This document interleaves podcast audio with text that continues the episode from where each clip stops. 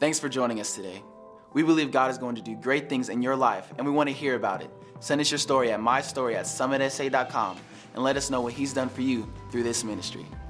If you'd like to partner with us or bless us with a financial gift, go to summitsa.com and give an amount that works best for you. Now enjoy the message and have a blessed day. We're in a series called Life Together. Okay?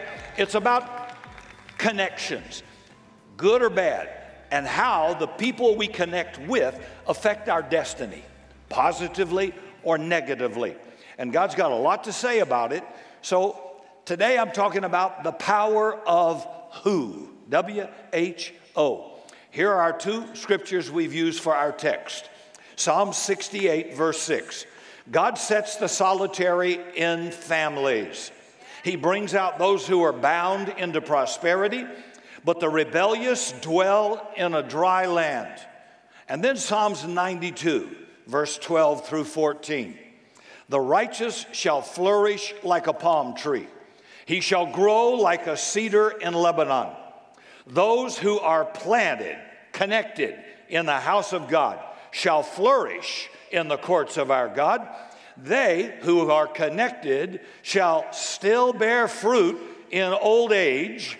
They shall be fresh and flourishing. Last night we had one of our beautiful greeters on the door. She is dolled up. I mean, she looks like she's going out to dance. It was her 90th birthday, and she is greeting, hugging, and meeting people, still flourishing in old age not sitting around drooling on herself. really. That's, that's just by the way. I, I love youth and all, but I love to see people, just like David said, flourish in their old age. Okay? Now, we've seen that God didn't intend for anybody to succeed by themselves. And if anybody tells you they're a self made man or a self made woman, they're a liar. Somebody saw you, invested in you, took time with you, uh, uh, helped you in some way. None of us got where we are by ourselves. So there's no such thing as a self made man. So everybody is somebody today, where you are today, who you are today, because of who you have chosen to connect to. So we are not solitary creatures. Every day, Every day we interact with countless numbers of people from different background, cultures, and thinking. And even in our Western culture, which prides itself on individuality, God's word is still true. Genesis 2, verse 18. It is not good that man should be alone. So God commanded man in verse 28 of Genesis 1 be fruitful, multiply you don't even have to pray about that. God said, My will is that you be fruitful, that you multiply. So, whether you run a business, a church, a department, uh, uh, in your business or somewhere, whatever you put your hand to, uh, maybe you're in multi level marketing, God said, I want you to be fruitful in life and I want you to multiply. So, God wants us to grow. God wants us to be fruitful. God doesn't want you stale and dry and sour and with a bad haircut. That, you know, with all the killing they do in North Korea, I'm surprised Kim Jong un's barber is still alive. That is the ugliest looking sucker I ever saw in my life. That wasn't in my notes. I just, uh, I just look at it and I shudder. So God recognized that man, Adam in this case, couldn't accomplish this be fruitful and multiply by himself. So God made a companion for him. Ecclesiastes chapter 4, verse 9. Two are better than one. That's true. Genesis 6, verse 19. God told Noah, Take two of every kind of living species into the ark. I wish he'd have disobeyed with armadillos. I've shot six in the last two months. They tear up my wife's flowers, which means I'm going to be upset. And I thought, Noah, why did you do that? God was declaring that connection is necessary for continuity. Even Jesus said in Matthew 18 20, Where two or three are gathered in my name, there I am in the midst of them. So nobody is who they are alone, solitary. Chuck Swindoll wrote this several years ago the roll call of anonymous mentors. Who was the elderly woman who believed in Billy Graham and prayed for his salvation every night for 10 years? Who built a relationship with a young shoe salesman named Dwight L. Moody, who led him to Christ in a shoe store and then encouraged him to share his newfound faith with others, setting him on the road to becoming one of the most effective evangelists of the 19th century? Who mentored a young Catholic monk named Martin Luther, helping him discover the transforming message of grace which was the heart of the New Testament, who encouraged an English preacher, Charles Haddon Spurgeon, to pers- persevere through a time of great criticism, depression, and slander regarding his ministry, who saw and affirmed a young man named Charles Wesley and encouraged him to write hymns of praise long before Wesley considered himself even a writer of music and the list goes on and on and on of great men and women and heroes of days gone by that we admire and look up to that would testify they did not get where they are nor become who they are by themselves. They owe their very essence to certain God ordained connections. And boy, you, some of you need to disconnect from some and connect with others. An American medical story, the AMA, found that your relationships are more important to your physical health than the food you eat or the exercise program you're on, even the genetics you inherited. Wow. For those of you in nutrition, this just flashed into my head.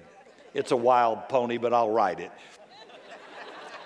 with, with what we've been watching in the news, I just thought it was funny. I told some of my African American friends and board members this a nutritionist was telling me, Rick, stay off anything white. anything white is bad for you. And I thought, how fitting in a day of racism. so, for all my Ameri- African American friends, uh, watch out for white. It's, it's not good for you physically or spiritually. So that's how important relationships are. Anything in your life that affects your life in such a significant way as these connections and people has got to be important and it should warrant our attention. Your associations determine in large measure your destiny. Who you run with will determine how you run, the direction you run, how fast you run, and how far you run. They are people in this room this morning who live where you live work where you work because of certain relational connections. So the people we associate with play a major role in our lives.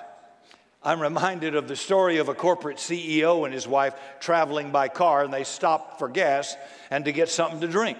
So while the husband went inside to get some cold drinks, the wife was actively engaged in the conversation with the service station attendant.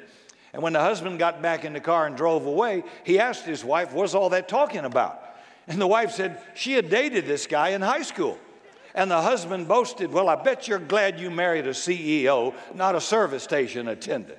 And the wife said to him, No, I was thinking if I'd have married him instead of you, he'd be a CEO and you'd be a service station attendant. Woo! The people we choose to relate to determine who we become in life. You know, Proverbs 13 20, he who walks with wise men will be wise, but a companion of fools is going to be destroyed. Never underestimate the power of relationships. Proverbs 27, verse 17. This is the book of wisdom written by Solomon. As iron sharpens iron, so a man sharpens the countenance of his friend. 1 Corinthians 15 33. Don't be deceived. Evil company corrupts good habits or good morals. If you lay down with dogs, you get up with fleas. So the people we connect with determine who we become in life. So relationships are vitally important.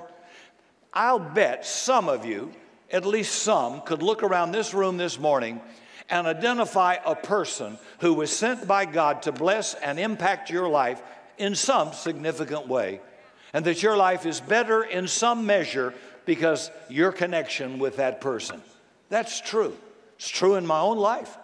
And having said that, we got to recognize not all connections, not all relationships are beneficial.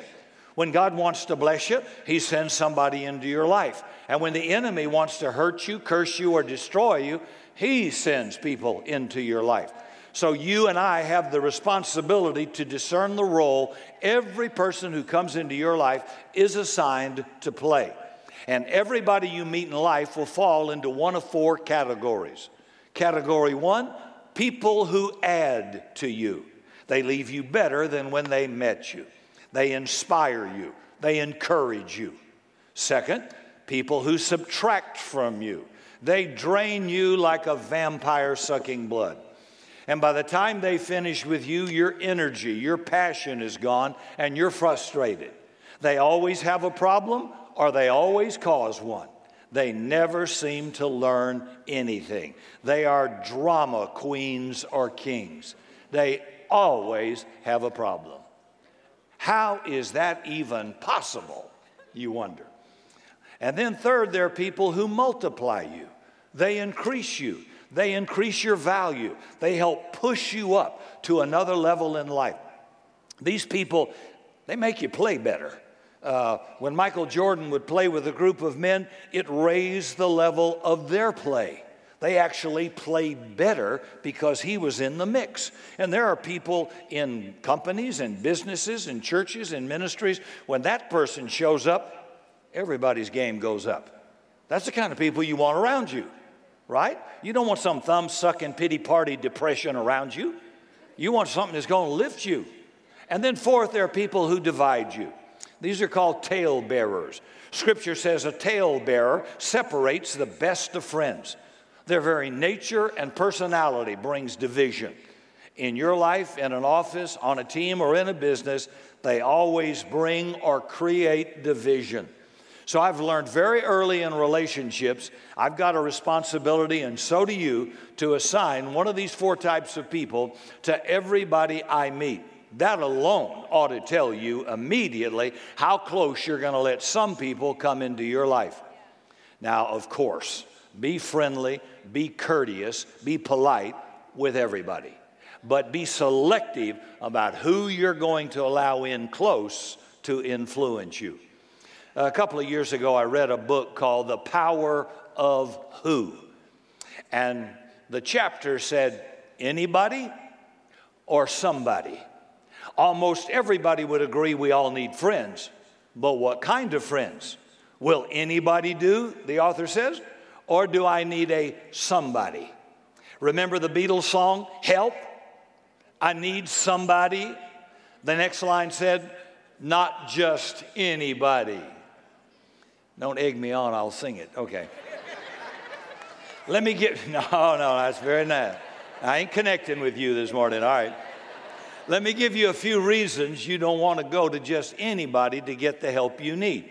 Number one, anybody doesn't really care about your dream, so you're wasting your time. Secondly, anybody isn't reliable. They usually give advice that's convenient and helpful for them rather than useful to you. And third, anybody doesn't know you personally, so they're too busy with their own agenda to stop and help you. So don't ask anybody Look for the special somebody. Number one, somebody really does care about you and your dream and has some power and willingness to help you. Somebody is reliable. They're willing to take time and effort to mentor, guide, and assist you in any way they can. And third, somebody knows you personally, likes you, and will make the time to help you. You know, earthquakes, fires, hurricanes, and tornadoes get more publicity than any other national disasters.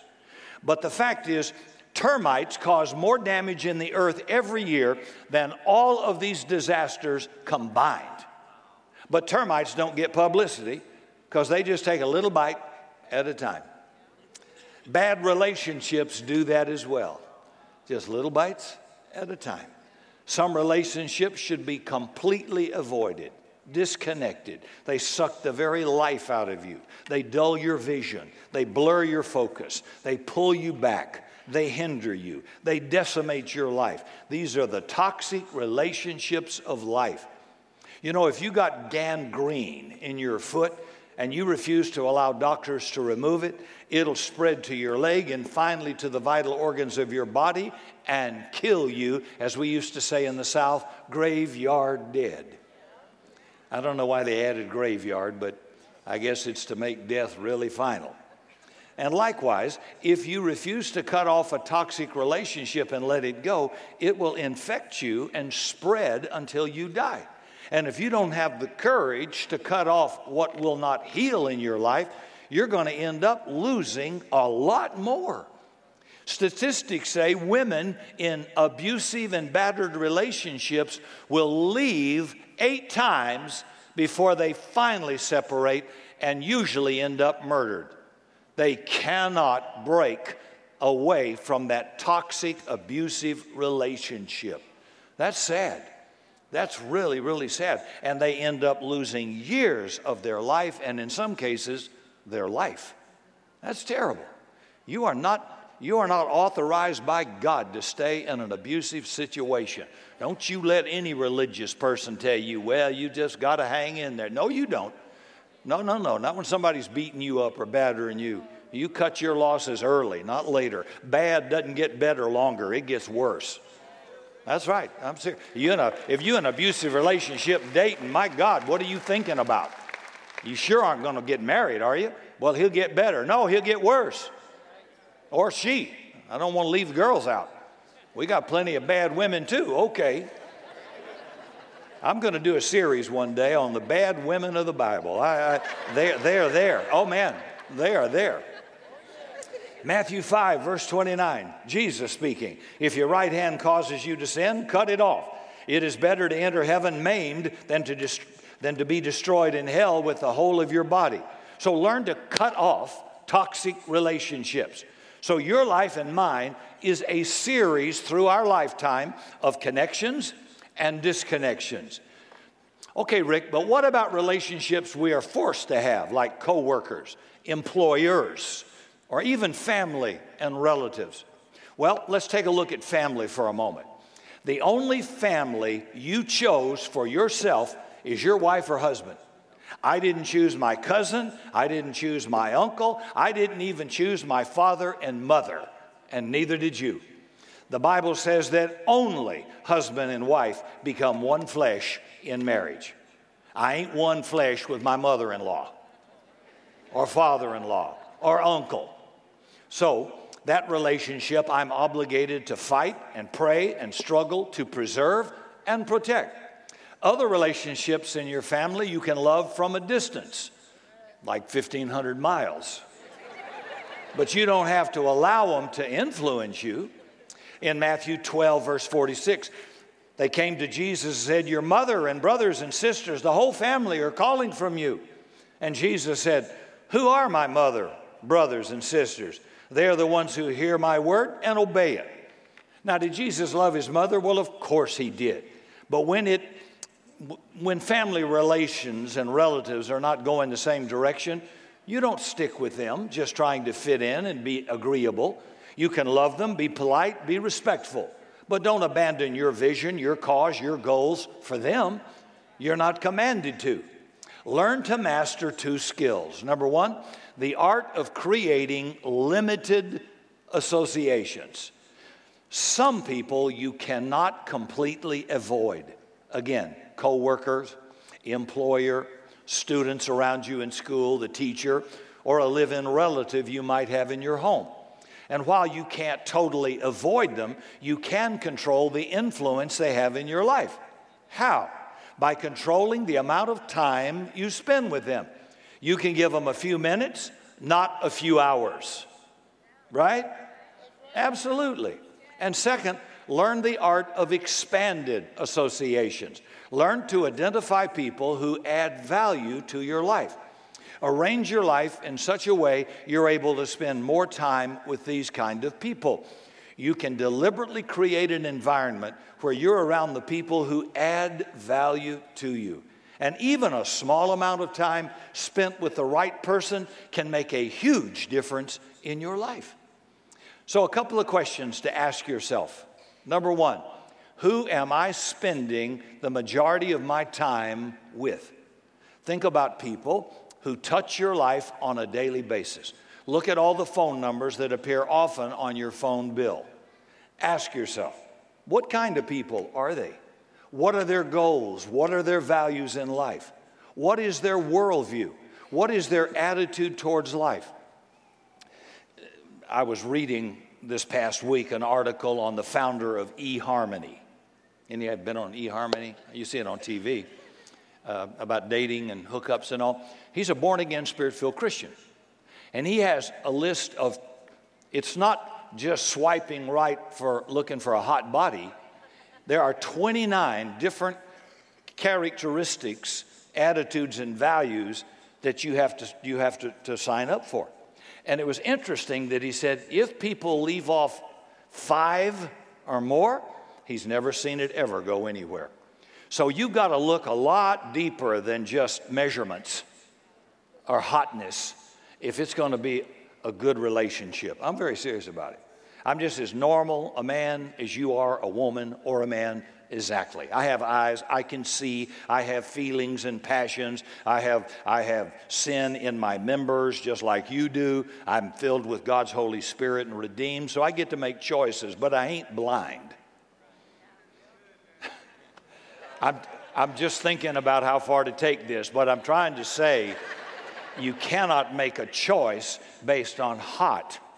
And here's what happens if you hook up on the hot, you're going to find out hot cools real fast, faster than anybody. It ain't like Hollywood movies. That, then, then you better have other things in common and you better have a good friendship because this is going to be your partner for life and you're going to raise children together. And I'm thinking you got to, you got to, you better if two people are ideologically separated in their thinking, Amos 3:3 says, Can two walk together if they're not agreed?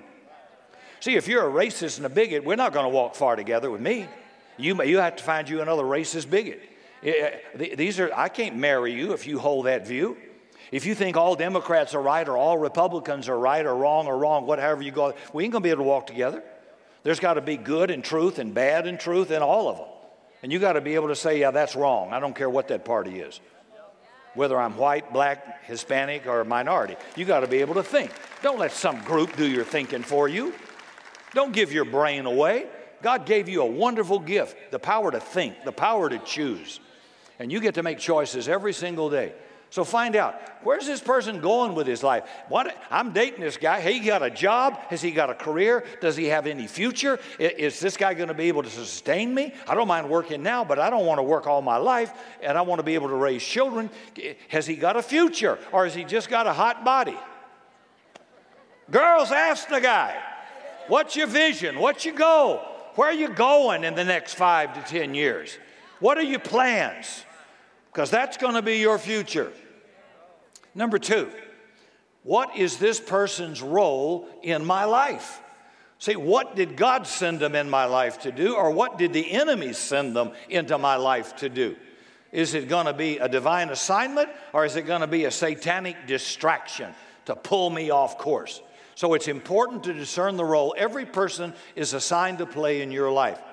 Uh, when you drive your car up to a gas pump, that gas pump is not going to clean your wheels, it's there to fill your tank.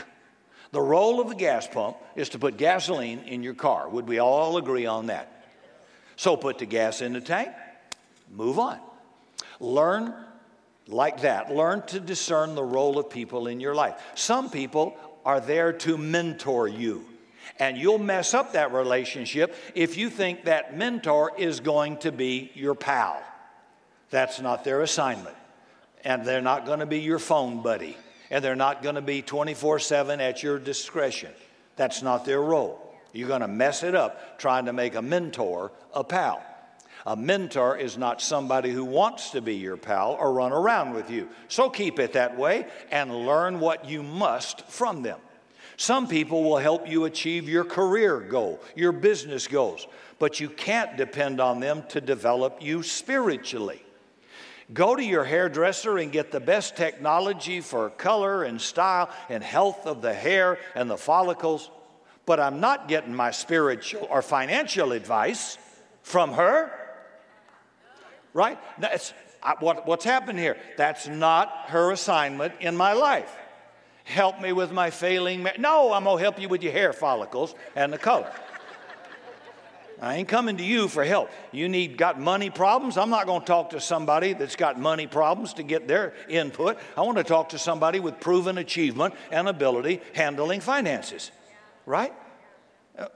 Okay. I mean, I just thought that was easy. I believe I could be on dope and I could get that. I could figure that out. Some of you super spiritual charismatics, you feel like you got to go into the, the Holy Ghost zone to get, to get a word. And I'm thinking, this is easy. This is easy. So learn what role people are designed to play in your life. Your, your fitness instructor can help you develop your core, uh, get rid of some fat, tone up some muscle, keep you from hurting yourself. But I'm not going there to get spiritual advice. You know, my boyfriend's beating me and I don't know what to do. Meanwhile, your trainer's checking you out to see what he can get away with. So I'm not going in there to get any of that advice. If I hire a lawyer in a defense case or to prosecute, I'm not hiring a lawyer to help me spiritually. I know God's word. I'm hiring him to know the law. I'm hiring my dentist to know dentistry, to give me the best treatment possible for my teeth. I'm not getting spiritual counseling from them. Some of you think it has to be a Christian attorney. Well, it's nice if you happen to have one, but I would prefer a good one. I want the meanest sucker with the winningest record to represent me. I'm not hiring him to love Jesus. I love Jesus. I'm hiring him to protect me. I'm hiring a mechanic to do good work on my car. Is he a Christian again? Is he any good? That's the question. Christians are loony. Oh, look, he has a fish emblem in the yellow pages. Yeah, and he may have four lawsuits uh, for malpractice. That doesn't mean anything. Proven achievement. That's what. So answer the question who's in my life and what role are they playing? Number three, what effect are they having on me? Listen, the fact somebody calls you their friend doesn't mean they're really your friend. Your Facebook friends are not your friends. Not really. You know, there are a lot of people with you who are not for you. And there are a lot of people with you who are there for what they get from you. And when they don't get it anymore, then they leave you. Same for a church. It happens all the time. When David was to be king, who came to him? He's in a cave. The distressed, the discontented, and those in debt. Wow. They all came to David to get something from David. They didn't come to David to help David. They originally came for something for themselves. When you become successful, whether you're in sports, business, or ministry, Success does weird things. It brings the groupies around. People who want a piece of the action, to eat the crumbs off the table, to get connections. The people hanging out with Justin Bieber don't care about Justin Bieber at all. They care about, I got access to the girls, I got access to the booze, I got access to all the excitement, but I could care less if he dies of an overdose. And if he does, I move on to somebody else. Now, I just, you just need, this is life. You just need to know it.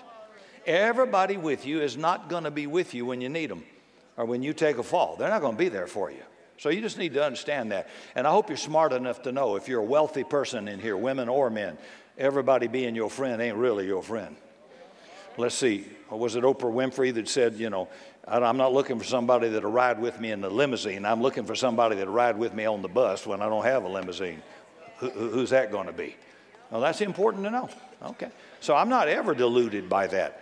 People, people want a platform, They're, they want to hustle their CDs or get their music out there, or they want exposure to a bigger crowd. The motive, it's the motive of the heart. So don't be gullible. Don't be gullible. Be sober minded. So, where are these people leading me? How are they impacting my thinking? What have they got me saying or reading or watching? And what I have begun to accommodate in my life What is it I'm accommodating because this person's in my life? How are they affecting my spiritual life? How are they affecting my performance and my productivity? What am I becoming as a result of these connections? And once you've answered all those, here's the fourth question Is this acceptable to me? And if your answer is no, then you need to do something about that relationship. Learn to tell certain people enough. And if they don't stop, remove yourself from them. You know, people keep coming to you and poisoning you and dumping on you because you keep allowing them to do it. So if this person is not acceptable to me, I either must disconnect or redefine the relationship. Understand the concept of an inner circle. Jesus had an inner circle, and it wasn't made up of the richest or most famous or most powerful people. He had different levels of access to his life. He had John the Beloved, one. He had the three, Peter, James, and John. He had the 12, he had the 70, he had the 120, and he had the 500. Everybody did not have equal access to Jesus' life. You can't give everybody equal access. It isn't possible. You can love, be nice, and relation with people, but everybody doesn't have equal access. That is ridiculous. It's not humanly possible. So he spent more time with the three than the 12, which means you get to decide who qualifies to come into your inner circle. Now let's, let's move in for the landing. How do you decide? How do you decide who qualifies to be on your inner circle? Well, if you're a believer, number one, people committed to God's Word, people who hold a biblical worldview, people who determine their values and lifestyle by Scripture, not by culture. This culture will sanction anything, but doesn't change God's Word. It doesn't change it at all. Otherwise, you're going to have an unequal yoke and they'll pull you in a direction that God hasn't chosen. We had years ago in our old building a Christian man who went into business with two other guys who were not Christians, and he asked me about it, and I said, I wouldn't do it. I said, he said, they're not Christians, but they have good character. I said, I'm telling you, when you have conflict, you're going to base your decision based on a scriptural truth of integrity and value, and they don't have that, and they're not. And sure enough, they took the business away from him in a year and put him out in the cold.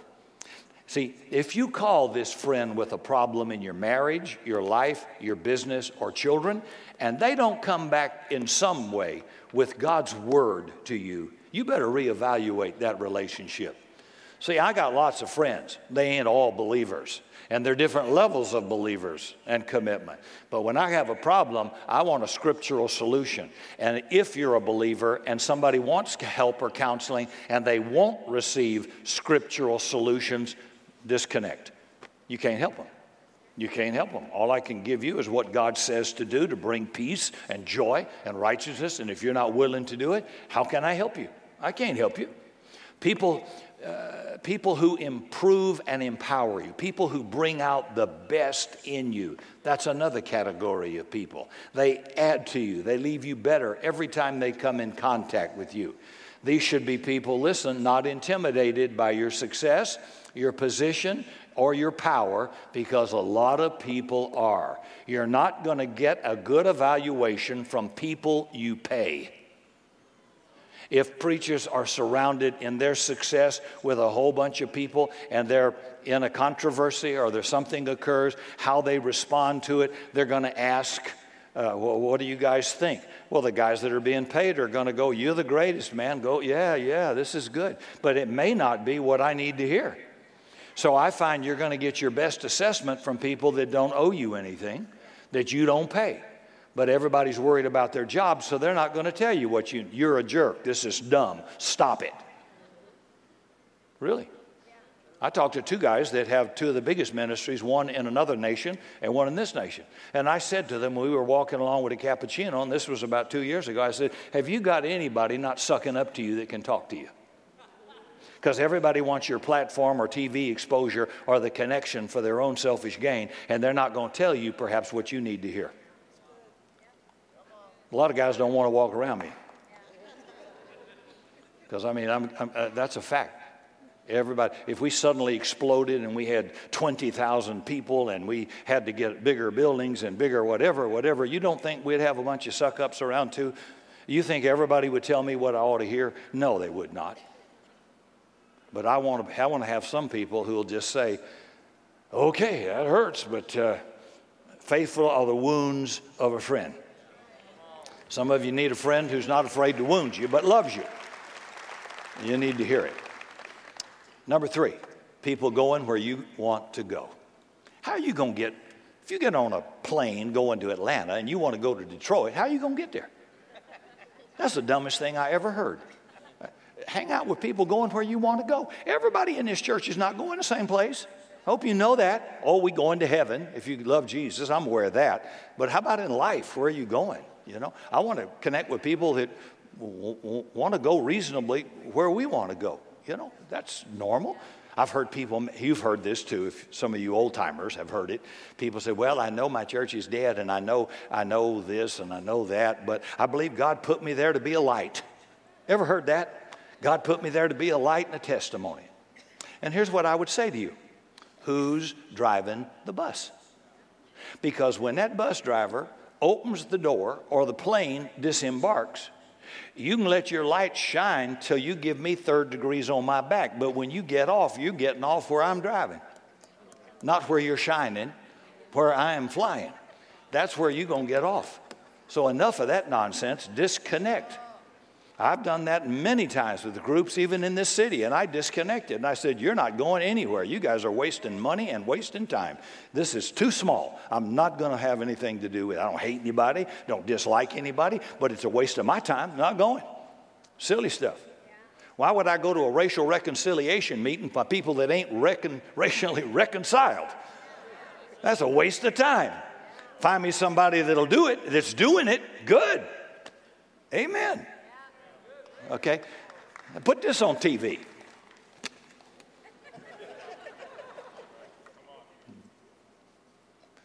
We had a guy here years ago, had over 10,000 in his church.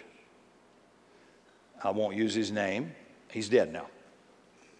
And he asked me to join him for a racial reconciliation rally. I said, Why?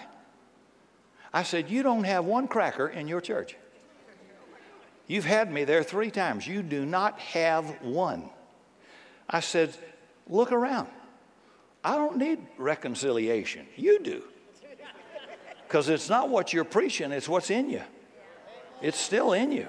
So it's not what you preach, it's who you are, what you are. If I preach on measles and I got mumps, you're leaving here infected with mumps, not measles.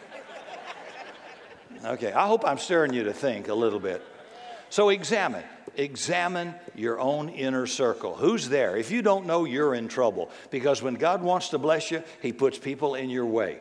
Everybody needs that one connection to help you make it to the next level in life. Laban needed a Jacob. Ruth needed a Naomi. Joseph needed a butler. Pharaoh needed a Joseph. Elisha needed an Elijah. Mordecai needed an Esther. The Ethiopian eunuch needed a Philip. The Philippian jailer needed a Paul. And Paul needed a Barnabas. And you need somebody. You have somebody today, and somebody has you. And the way you treat those God ordained connections will decide whether they stay or whether they leave. So nurture and develop good God ordained connection. Amen. Thanks for joining us today, and may God richly bless you. For more information on Summit Christian Center, visit summitsa.com.